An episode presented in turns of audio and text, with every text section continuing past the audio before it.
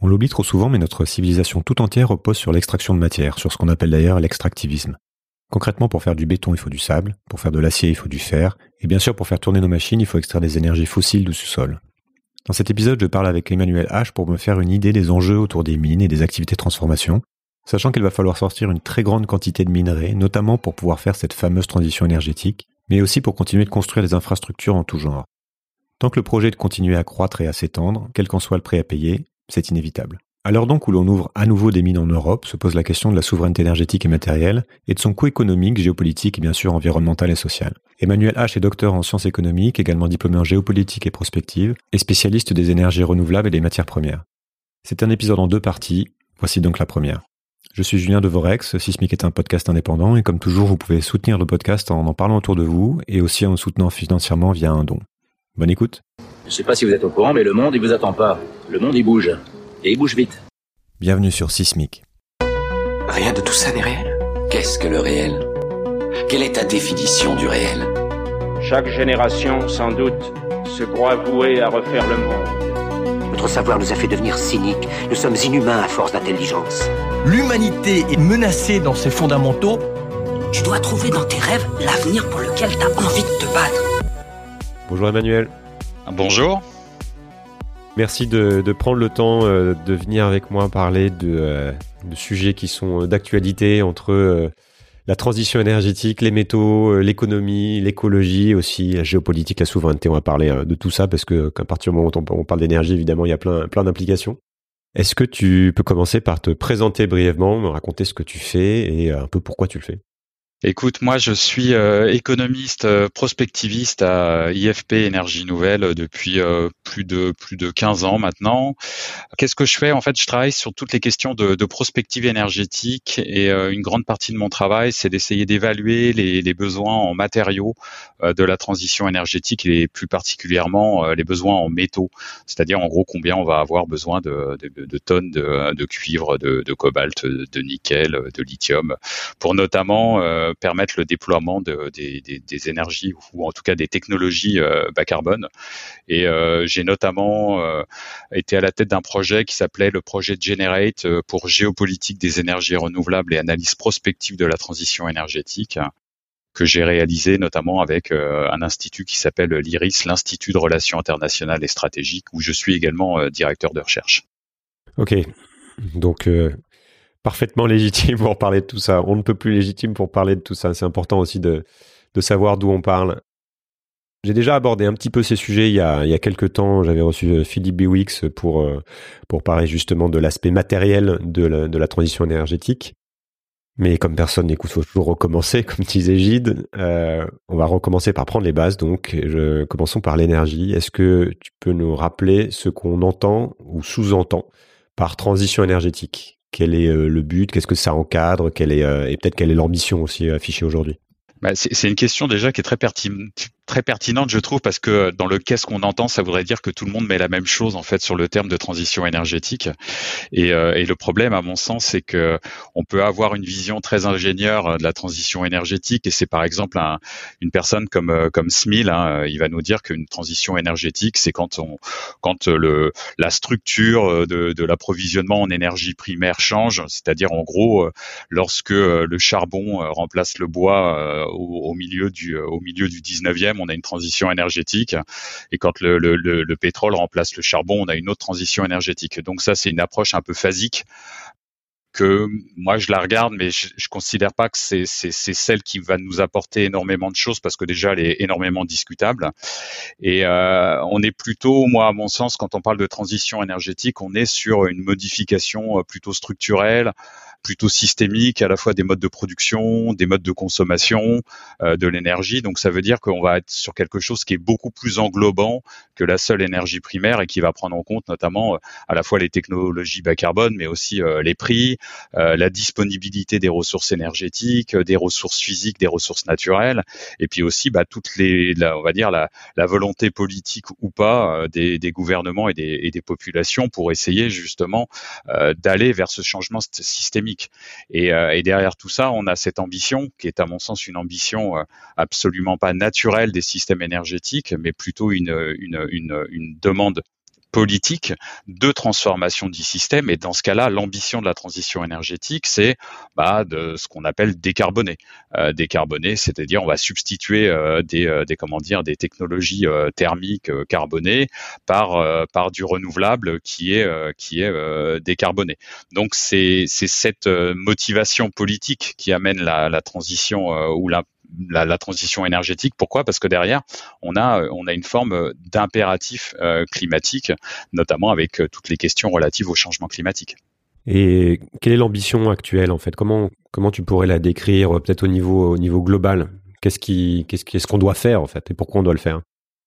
Qu'est-ce qu'on doit faire? On a là que, l'on regarde à la fois tous les travaux de chercheurs ou les rapports du GIEC, on va avoir, euh, on a quelque part, on a trois jambes. Hein. On a justement cette substitution technologique. Donc euh, ça, c'est euh, c'est de remplacer du thermique par par par du, du renouvelable. On va avoir l'option de l'efficacité énergétique, c'est-à-dire essayer de gagner gagner technologiquement pour le même service rendu et essayer d'améliorer les technologies. Et puis on a aussi bah, tout ce qui concerne le champ d'un peu plus global qu'on pourrait appeler euh, la sobriété ou la ou la baisse de la consommation euh, euh, énergétique. Et ça, c'est les trois ces trois jambes là qui sont qui sont essentielles, même si la dernière jambe elle est très peu exploitée, sauf depuis depuis quelques mois. Ce qui est intéressant d'ailleurs parce que on a enfin mis le débat sur la sobriété sur le devant de la scène. on a beaucoup plus concentré les efforts pendant une trentaine d'années sur l'efficacité énergétique, sauf qu'on se rend compte que bah, l'efficacité énergétique, euh, c'est quoi? C'est des gains de 1% par an, entre 1 et 1,5. Euh, donc c'est pas suffisant. Et puis, bah, en, termes de substitution, euh, bah, un, chiffre très très simple. Hein, à l'heure actuelle, on, investit autour de 800 milliards de dollars euh, par an dans tout ce qui est technologie bas carbone, c'est-à-dire le véhicule électrique, euh, tout, ce qui concerne l'hydrogène, le CCS.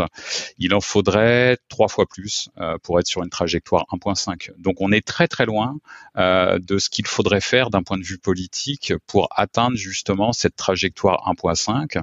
Et on sait très bien que si on n'atteint pas cette trajectoire 1.5, on va se retrouver avec euh, avec un monde euh, qui va remettre en cause bah, l'humanité et, la possibilité d'habiter la Terre. Il y a deux dimensions. Il y a le fait que euh, bah, y a la priorité qui est donnée au climat, donc dont tu viens de parler, avec cette ambition de sortir des énergies fossiles et avec cette idée pour l'instant admise qu'on on peut le faire sans avoir à réduire notre consommation totale d'énergie à l'échelle mondiale. C'est un peu ça. On, va, juste substituer euh, ce qui constitue aujourd'hui en gros 80% de, de notre énergie primaire, donc les fossiles, par autre chose en, électrifiant le monde. Et puis il y a euh, cette euh, contrainte euh, qui est la fin de bah, la, fin de la disponibilité du pétrole notamment, puisqu'on arrive au, pic pétrole dans cette décennie où on l'a déjà passé selon certains. Et donc de toute façon, on a même si on voulait ne rien faire pour le climat, il faut, ça s'anticipe. qu'il va falloir apprendre à s'en passer. Donc ça, c'est ce double objectif. On va y revenir. Quel est le lien entre les métaux, la matière et cette transition énergétique telle qu'elle est euh, ambitionnée aujourd'hui? C'est, cette question-là, en fait, lorsqu'on regarde les, les, les, on va, on va parler de minerais et puis de métaux. On va parler des deux, hein, minerais et métaux, parce que sans, sans minerais, on n'a pas de, on n'a pas de métaux. Ce qu'il faut, ce qu'il faut voir, c'est que elles ont joué déjà, euh, minerais et métaux ont joué déjà un rôle assez, euh, assez essentiel hein, dans les, dans l'essor de, dans l'essor des, des technologies euh, bas carbone. Et je voudrais rajouter pas que des technologies bas carbone, hein, également du numérique, parce que je pense que le débat, le, le, le débat qu'on a sur l'énergie se pose également sur euh, sur le numérique. Et donc, bah, rôle essentiel, en gros, une forme de levier euh, pour euh, euh, toutes les technologies bas carbone qui sont utilisées aujourd'hui, hein, que ce soit les éoliennes, que ce soit les panneaux solaires, les véhicules électriques, tout, ce qui concerne le stockage notamment de batteries. Et bah, on, observe qu'à mesure qu'on va déployer ces énergies renouvelables euh, dans le mix énergétique mondial, bah, le secteur de l'énergie, il devient également un élément essentiel de l'industrie des métaux et des minerais. Et donc quelque part avec la transition énergétique, le lien que l'on a déjà entre métaux et minerais, il va se, il va se, il va se renforcer. Hein. Et alors quand je dis lien, déjà nous on a fait, on a fait une, étude avec avec une personne qui s'appelle Thibaut Fex pendant l'année dernière. On a essayé de calculer les émissions de GES, enfin de gaz à effet de serre, pardon, et, des consommations énergétiques du secteur de, du secteur de l'industrie minérale dans sa globalité les, les, études précédentes montraient qu'on était autour de 8 à 10% de l'énergie primaire. Euh, nous, dans notre estimation moyenne, parce que ce sont des calculs qui sont assez, assez longs et compliqués à, réaliser, on est autour de 14% euh, de l'énergie mondiale qui est utilisée dans l'industrie minérale. Alors, euh, d'un point de vue méthodologique, juste pour parce que certains vont dire oh là c'est beaucoup par rapport à ce qui était euh, écrit avant, c'est que nous on a aussi on a aussi mis dedans en fait l'industrie du ciment tout simplement parce que euh, pour faire de pour faire des éoliennes, pour faire euh, comment dire, pour déployer le renouvelable, il faut aussi de l'infrastructure. Donc, euh, ciment compris, on est autour de 14% de l'énergie dans notre estimation moyenne et on est autour de quasiment 16% des émissions de, de gaz à effet de serre.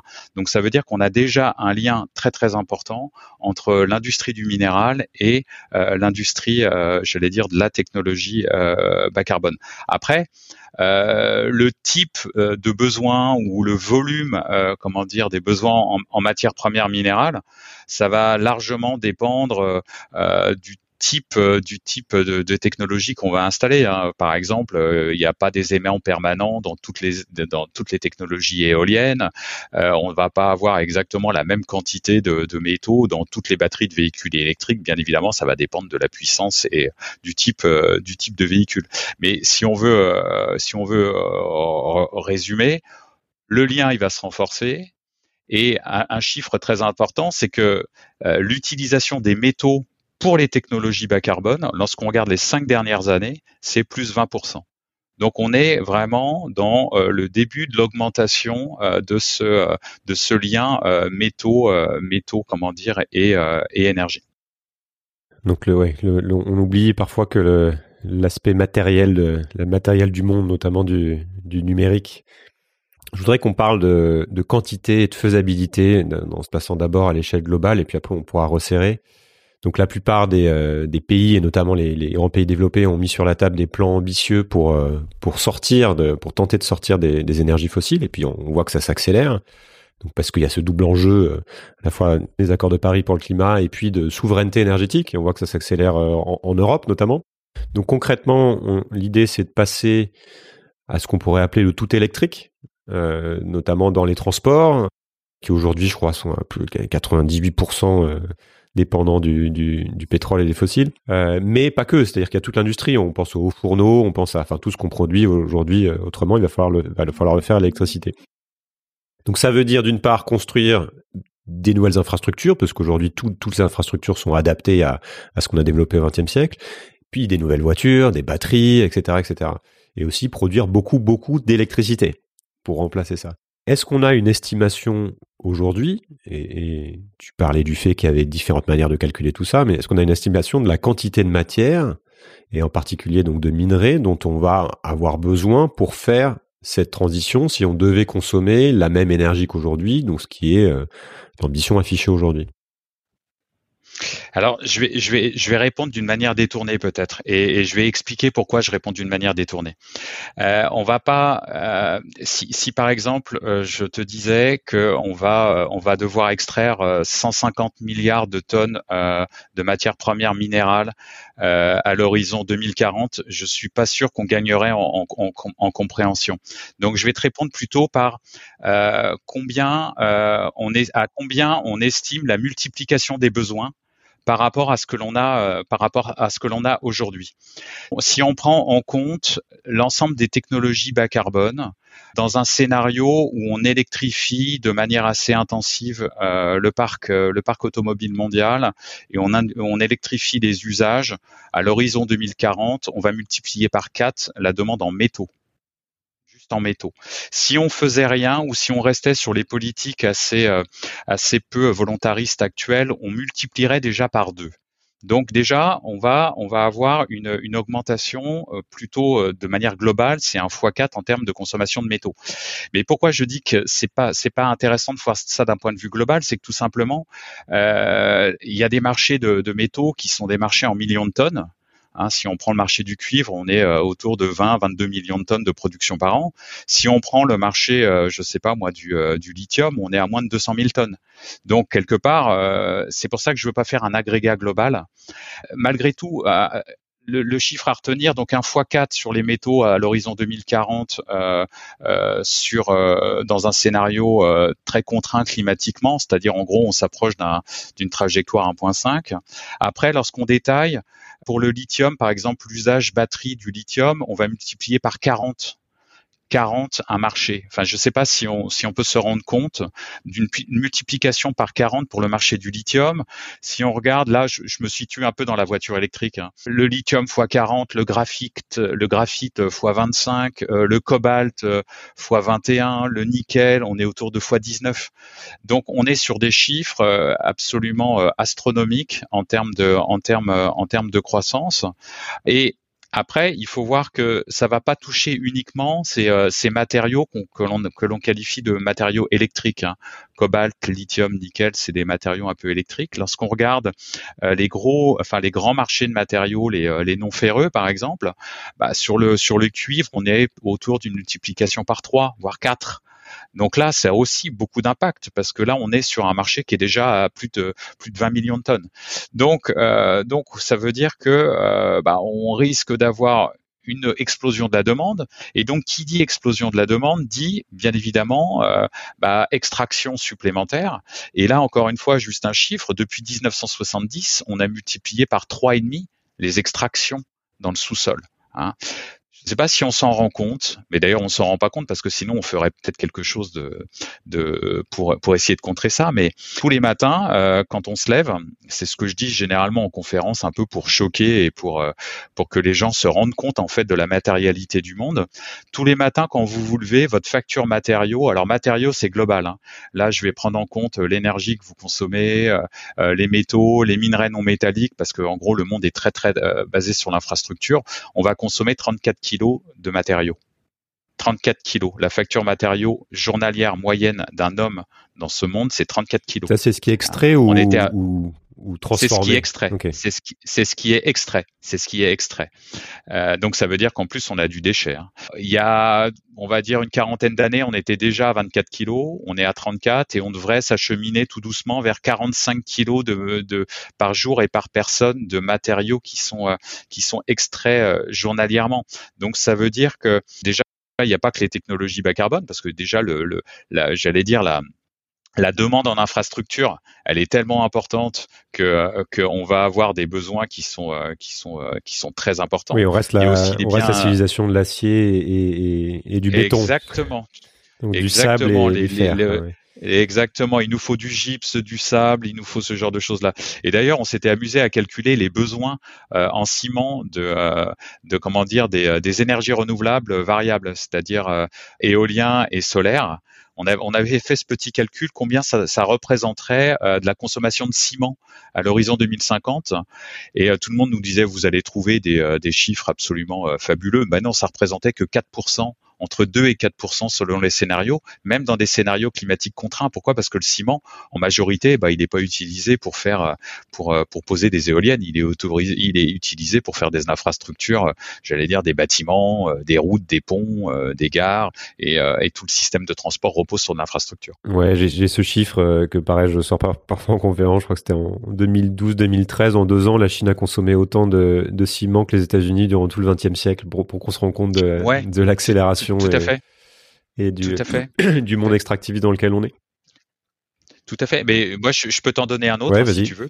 Euh, on a, on a, on a extrait autant de minerais entre 1900 et 1994 qu'entre 1995 et 2022. C'est-à-dire les 25 dernières années. En gros, c'est quasiment le siècle d'avant. Donc, c'est le même ordre de grandeur. La grande accélération. Exactement. Question simple, est-ce qu'on a une idée de, donc de la faisabilité? On connaît un peu les, mines existantes, on sait qu'il peut y en avoir d'autres, mais voilà, on, les détecte, on a une idée de, des ressources, euh, même si, comme je dis, on ne connaît pas tout, notamment on ne sait pas ce qu'il y a dans les sous-sols marins, enfin on en parlera à la fin, mais est-ce qu'on a, est-ce qu'on sait, est-ce qu'on a fait les calculs, est-ce qu'on a suffisamment de, de métaux, de minerais sur Terre, tout ce qu'on connaît, pour réaliser ce scénario de transition énergétique tel qu'il est conçu aujourd'hui?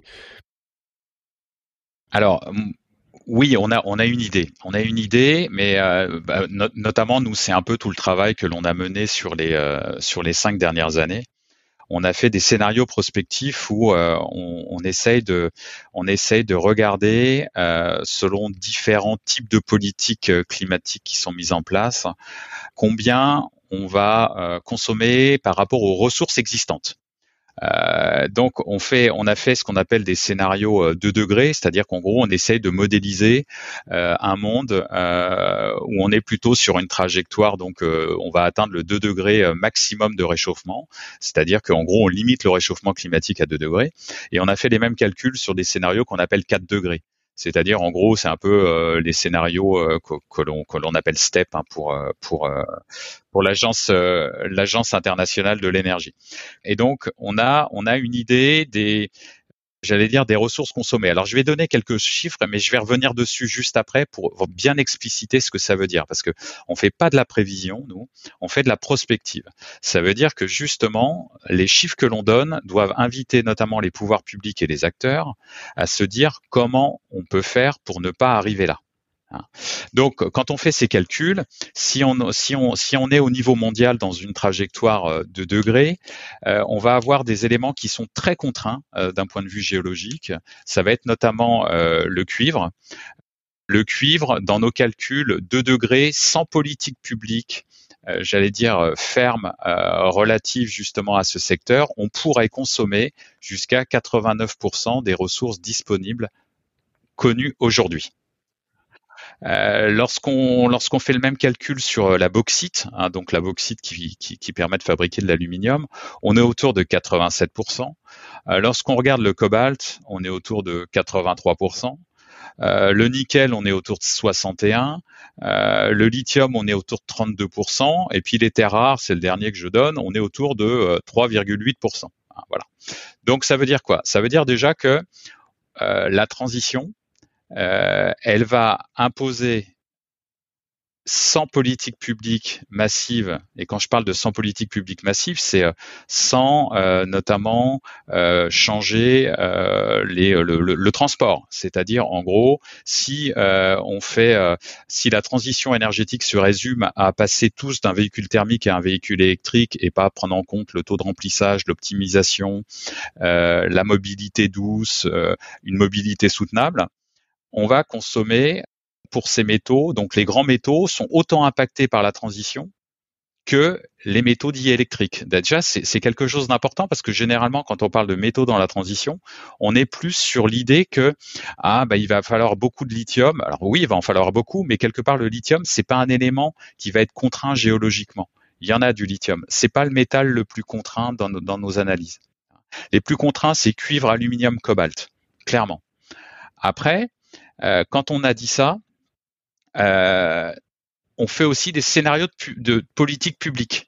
C'est-à-dire que on se dit avec nos modèles, tiens, si on mettait un scénario de politique publique euh, soutenable dans les transports, c'est-à-dire qu'en gros, on densifie le transport collectif, on fait beaucoup de mobilité douce, bah là, on commence à avoir des résultats intéressants. Pourquoi? Parce qu'on va pouvoir s'épargner entre 4 à 8% du cuivre qui est consommé.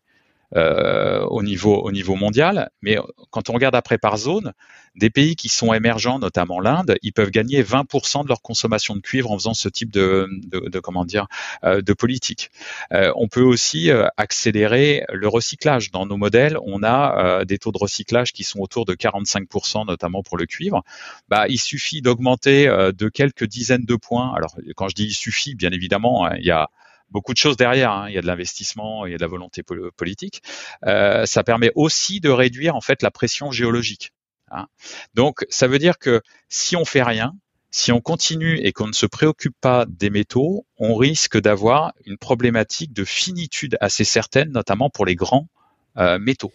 Et ça, c'est à, quelle échéance? Parce que je pense par exemple euh, au plan de de remplacement justement de la voiture. Donc dans le Green Deal européen, il y a euh, plus de ventes de voitures thermiques à partir de 2035, ce qui est quelque chose d'hyper ambitieux. Donc ça veut dire qu'on prévoit de remplacer tout le parc automobile euh, par de l'électrique, avec aussi ce que ça implique en termes de production euh, d'électricité, comme on l'a dit. Ça, c'est faisable matériellement? Bah, alors, c'est faisable. Ça, ça, va être faisable parce qu'encore une fois, on touche pas le, on touche pas le, le, le comment dire, le, le, le 100% des ressources connues aujourd'hui. Euh, ce qu'il faut voir, c'est que nous, on n'a pas la, la capacité euh, de, de, comment dire, de calculer euh, les ressources qui pourraient être découvertes. Je parle des ressources, hein, c'est-à-dire le potentiel géologique, notamment euh, tout ce qui est euh, euh fond marin, nous, on n'a pas d'estimation de ce genre de, de comment dire de, ressources. On se base sur des ressources qui, par exemple, le cuivre, les, dernières ressources connues, ça doit être autour de 2013. Hein. Donc, euh, mais potentiellement, ça veut dire que de toute façon, on va avoir une telle consommation de, de, de, métaux que ça va nécessiter énormément d'extraction avec euh, on y reviendra j'imagine mais sur, sur notamment le, le, le, côté des conséquences minières. Donc ça veut dire que de toute façon il faut prendre en, compte cette, euh, cette contrainte après. Après et, imaginons qu'on se soit comment dire encore une fois nous nos scénarios ils sont là pour faire réfléchir. Ils sont là pour essayer d'inventer de la politique publique qui permette de limiter les consommations.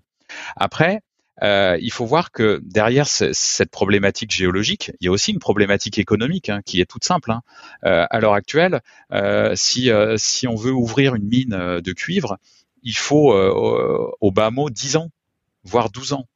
Donc ça veut dire que les besoins que l'on va avoir pendant par exemple la décennie là jusqu'en jusqu'en 2035, ben, quelque part les investissements ils ont été décidés dans les années 2010. Et lorsqu'on regarde le niveau d'investissement dans les mines des années 2010, ben on est on n'est pas au niveau. Euh, on a fait un petit calcul de, de, de des besoins en, en, investissement minier. Les investissements miniers aujourd'hui sont moitié moindres de ce qu'il faudrait qu'ils soient pour être sur une trajectoire 1.5. C'est-à-dire que, en gros, on est à 80 milliards d'investissements, il en faudrait 160. Donc, ça veut dire que économiquement, on va avoir à gérer en fait moi ce que j'appelle la transition de la transition, c'est-à-dire cette période-là, 2022-2035, euh, où on va avoir une accélération des besoins, mais économiquement, on va peut-être pas avoir euh, à la fois les, volumes nécessaires qui vont sortir. Pourquoi? Parce qu'on n'a pas assez investi euh, par le passé. Donc ça veut dire qu'il n'y a pas qu'une histoire de géologie, il y a aussi le temps de la mine. Hein. Le temps de la mine, c'est malheureusement pas euh, le temps de la, la, la, la transition. Mmh. On a ça pour et le à côté, et à côté de ça, pour toute l'industrie, hein, c'est c'est enfin voilà, chaque fois que tu fais construction d'infrastructure, c'est des ça se prévoit sur le long terme. Et, euh, et on peut pas le faire d'un coup de baguette magique. Il suffit pas de décider de relancer un, un secteur pour que ça puisse se faire. Est-ce qu'on peut parler de de terres rares, parce qu'on entend souvent ce, ce mot-là, tu l'as aussi mentionné, il y a beaucoup de confusion autour de ça, de terres rares, de métaux rares, qui sont nécessaires pour produire, notamment tu parlais de, le côté électrification, mais pas que, ce qui est batterie et tout. Euh, de quoi s'agit-il? Qui les produit? Lesquels sont les plus stratégiques? Est-ce qu'ils sont vraiment rares? Euh, Voilà, on peut, peut, faire le tour de, de la question. Je sais pas comment tu, en parler, mais bah, on va on va on va l'aborder euh, peut-être de manière très pédagogique parce que euh, tout à l'heure j'ai parlé des terres rares, mais il y a une confusion en fait entre les terres rares et les métaux rares. Donc, euh, quand on parle de métaux rares, on parle d'éléments chimiques et la rareté, elle est, euh, estimée en fonction de, l'abondance dans la croûte terrestre. Hein. Et donc, euh, dans la croûte terrestre, on, va avoir ce qu'on appelle des métaux qui sont abondants. Ça va être, je sais pas moi, le fer, ça va être le silicium, le calcium. On va avoir des métaux qui sont rares euh, et ça, ça va être notamment quasiment tous les métaux non ferreux, hein, le cuivre, le zinc, le plomb, le nickel, aussi le cobalt. Et on va avoir des métaux qui sont très rares. Euh, et là, c'est encore une fois, c'est une histoire de concentration. Hein. Là, ça va être euh, notamment les métaux précieux, l'or, l'argent, et puis tout ce qu'on va appeler les platinoïdes, hein, platine, palladium, rhodium, etc., etc. Donc ça, c'est une classification plutôt du géologue, c'est-à-dire il regarde l'abondance dans la croûte terrestre. À côté de ça, on a des, on a des petits individus qui s'appellent les terres rares. Euh, alors, euh, les terres rares, c'est un groupe de, euh, on va dire 17, 17 éléments. Alors je dis 17 parce qu'ils sont pas tous d'accord en fait sur la classification des terres rares. Et il y a une sous-classification d'ailleurs en terres rares lourdes et en terres rares légères. Et d'ailleurs ils sont pas non plus d'accord pour savoir qui est dans les terres rares lourdes et dans les terres, rares légères. Mais ça c'est pas très grave. Euh, ces terres rares, c'est quoi? Alors déjà, il faut le dire, elles sont pas rares. Donc, euh, elles portent très très mal leur nom. Euh, et c'est assez marrant d'ailleurs parce que historiquement, en fait, ce nom-là, il vient tout simplement du fait que quand on les a, quand on est au, on est au 19e, on avait des substances qui étaient euh, euh, non décomposées et, non réductibles par le charbon, et on les a appelées des terres, au même titre que notamment euh, la magnésie ou la chaux. Et comme les terres justement ces terres là, on savait pas exactement ce que c'était, elles étaient plus rares que la, la magnésie ou la chaux, on les a appelées des terres rares. Mais lorsqu'on regarde d'un point de vue, euh, d'un point de vue, euh, comment dire, euh, géologique, elles sont, elles sont, elles sont absolument pas rares. Hein. Lorsqu'on regarde à l'échelle du globe, par exemple, les terres rares, elles sont plus concentrées que, comment dire, notamment si on prend le cérium, hein, c'est plus concentré que le, que le cuivre. Donc des terres rares, on en a. On en a dans de nombreux pays. Euh, et le problème des terres rares, c'est absolument pas euh, une problématique euh, géologique, c'est une problématique à la fois économique, tout simplement parce que les gisements géologiques ils peuvent être très très diversifiés, mais c'est surtout parce que on a une problématique environnementale à la production de ces terres rares. Hein. Lorsqu'on regarde dans les années 80, le premier producteur mondial de terres rares, ce sont les États-Unis. Hein. et les États-Unis vont être le premier producteur jusqu'à la fin des années 80. C'est au milieu de la décennie 90 que la Chine devient le premier producteur mondial de terres rares. Pourquoi? Parce que déjà, la Chine en a dans son sous-sol parce qu'elle a décidé d'un point de vue euh, très pragmatique de développer euh, un pan de son industrie sur la question des métaux, hein, politique qui a été mis en place par Deng Xiaoping en fait dans les années 1980, où ils se sont dit ouais les terres rares ça, ça risque d'être un élément important, euh, notamment dans les technologies de demain. Donc euh, ils s'inscrivent en fait dans cette logique, euh, euh, j'allais dire, de politique industrielle dans les années 80. Ils deviennent premier producteur mondial de terres rares dans les années 90 et on se retrouve dans une situation où en 2010, bah, ils produisent environ 95% des terres rares et surtout ils en raffinent énormément euh, des terres euh, des terres rares. Donc la terre rare, c'est pas une problématique géologique, c'est une problématique environnementale et quelque part on ne récolte dans les pays occidentaux que ce que l'on a semé, c'est-à-dire ne pas vouloir s'intéresser au côté industriel des métaux et avoir délibérément exporté nos pollutions notamment de production de terres rares à l'étranger. D'accord, c'est intéressant. Donc c'est pas souvent on fait le parallèle avec le pétrole où il y a des gisements ici et là, mais c'est plus un parallèle de, à faire avec euh, un développement industriel d'une filière finalement. Euh, oui. Et accepter de miner ou non, on, y reviendra. Je pense qu'on a fait un peu l'état des lieux en termes de quantité et de définition des termes. On devrait qu'on parle des implications économiques et, euh, et, commencer à aller sur la géopolitique aussi de, la transition énergétique. Donc on, bah, on l'a bien vu hein, cette année avec la, guerre en Ukraine et la flambée des prix, notamment du nickel ou du, palladium, dont, dont la Russie est un producteur important s'est rendu compte que la Russie n'était pas que du gaz. Les métaux, c'est comme le pétrole, sont aussi inégalement répartis, et puis euh, notre capacité à les exploiter est inégalement répartie. Et puisque tout le monde, tout le monde en a besoin, bah, c'est un peu comme l'énergie, ça devient un enjeu euh, géopolitique. Est-ce qu'on, euh, qu'on peut faire un état des lieux? On a commencé à le faire pour la Chine, mais sur les, de, comprendre en fait qui sont les, qui sont les grands acteurs stratégiques, qui contrôlent les filières, euh, voilà, et comment ça s'est organisé, euh, enfin où on en est aujourd'hui, euh, comment, comment ça a évolué ces dernières années? Alors c'est une question qui est pertinente mais très complexe, et je vais expliquer juste pourquoi au, départ. Parce que quand on pose cette question-là, on pourrait avoir une approche par grande zone de production ou par état. C'est-à-dire que par exemple, je prends un exemple tout simple, le lithium, euh, c'est un, métal que je connais assez bien. Euh, premier producteur mondial, l'Australie, plus de 50% de la production. Euh, après, on va avoir le triangle du lithium en Amérique latine, c'est-à-dire Chili, Argentine, 25% pour le Chili, 6% pour l'Argentine. Vous voyez, déjà, on est à 88% de la production. Vous rajoutez la production chinoise. ces quatre pays-là, Chili, Argentine, Australie, Chine, font plus de 90%, voire 95% de la production mondiale.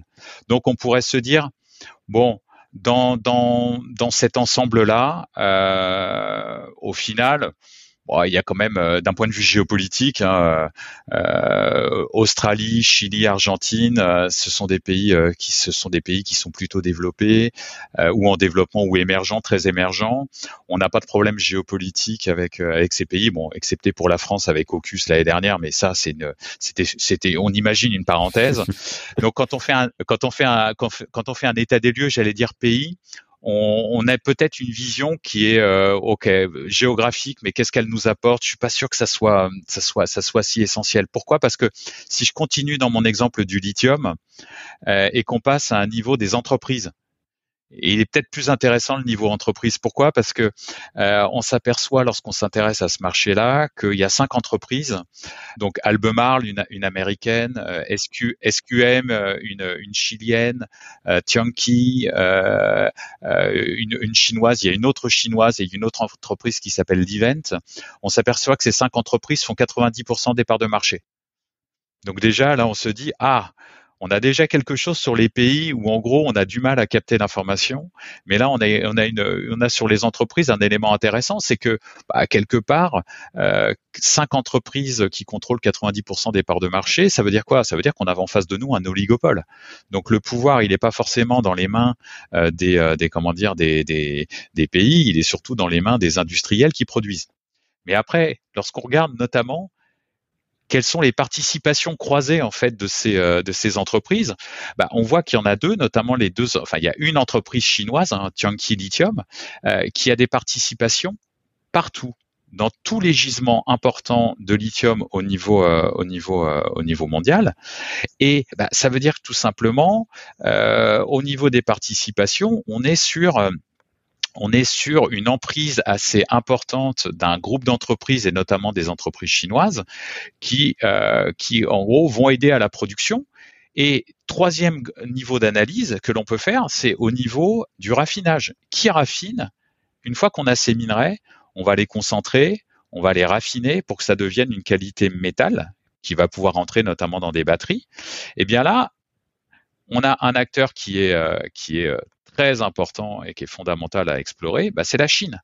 La Chine, par exemple, sur le lithium, euh, sa production de lithium euh, minerai, on va dire euh, roche, c'est autour de, ça doit être une dizaine, une dizaine de pourcents. Hein, J'ai pas exactement les, les chiffres. Hein, on est autour entre 10 et 13% Lorsqu'on regarde la quantité que la Chine raffine, c'est 62% du lithium mondial.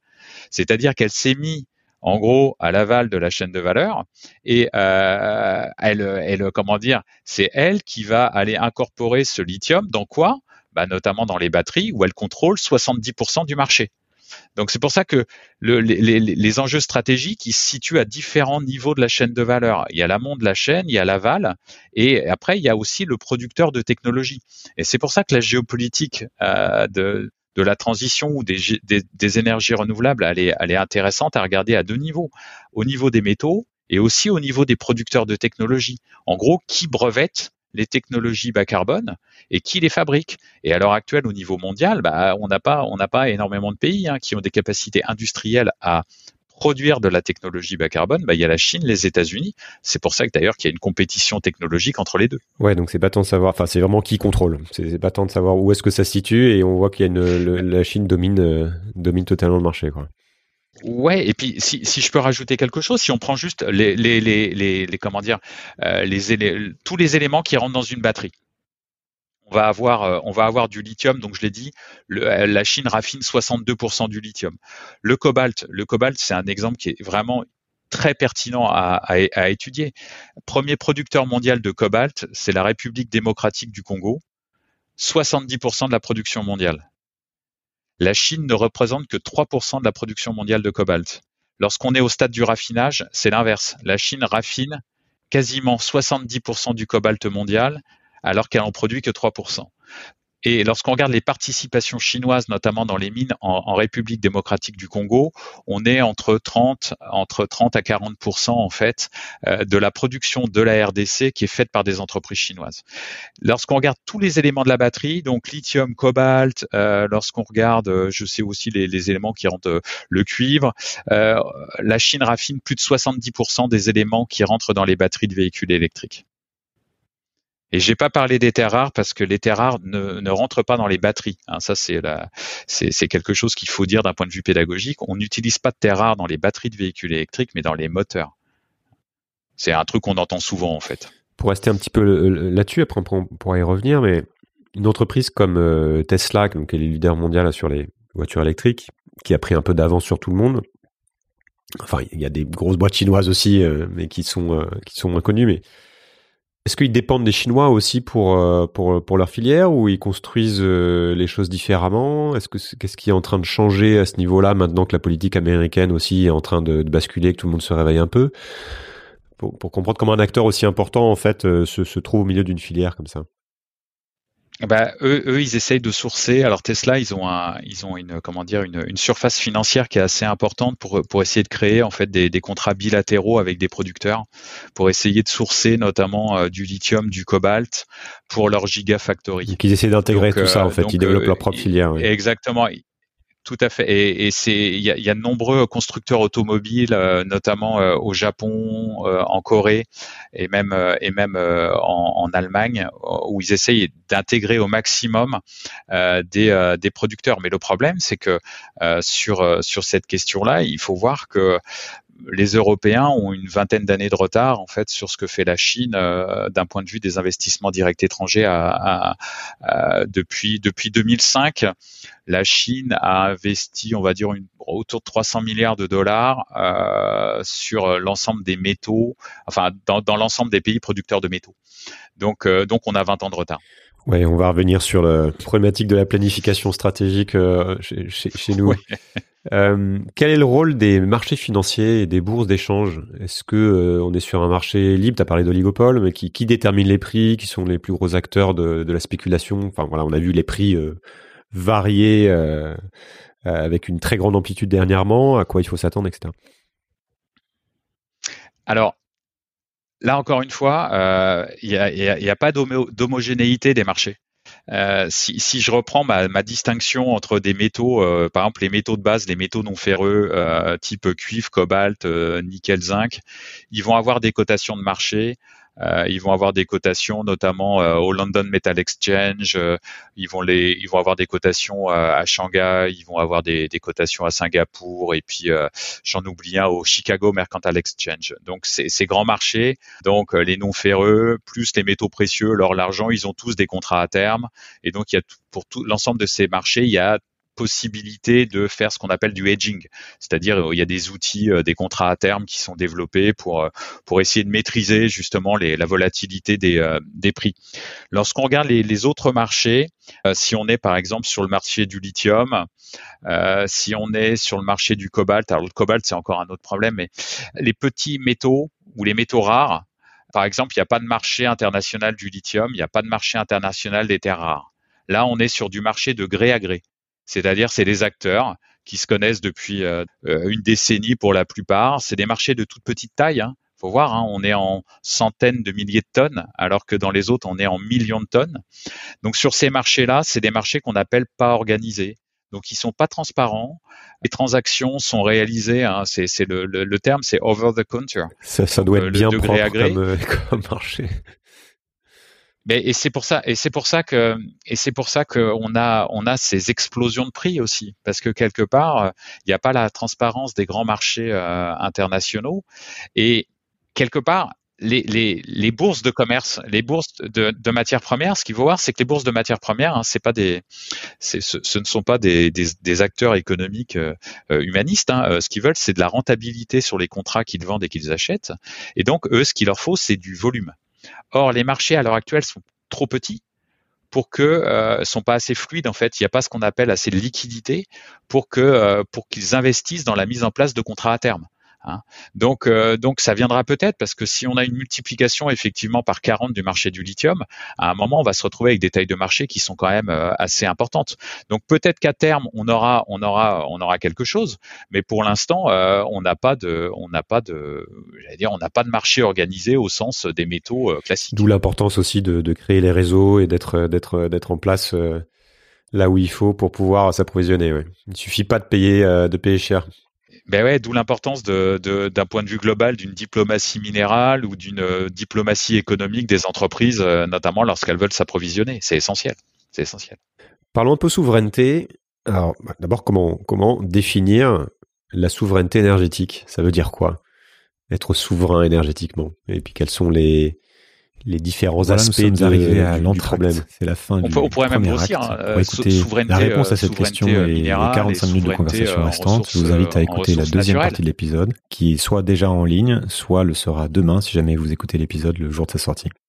Dans la suite, nous parlons de souveraineté, des stratégies européennes et américaines, de la commission d'enquête de l'Assemblée nationale sur l'indépendance énergétique de la France, de prospective, de planification, d'impact écologique et de quoi faire de ces tensions actuelles et à venir.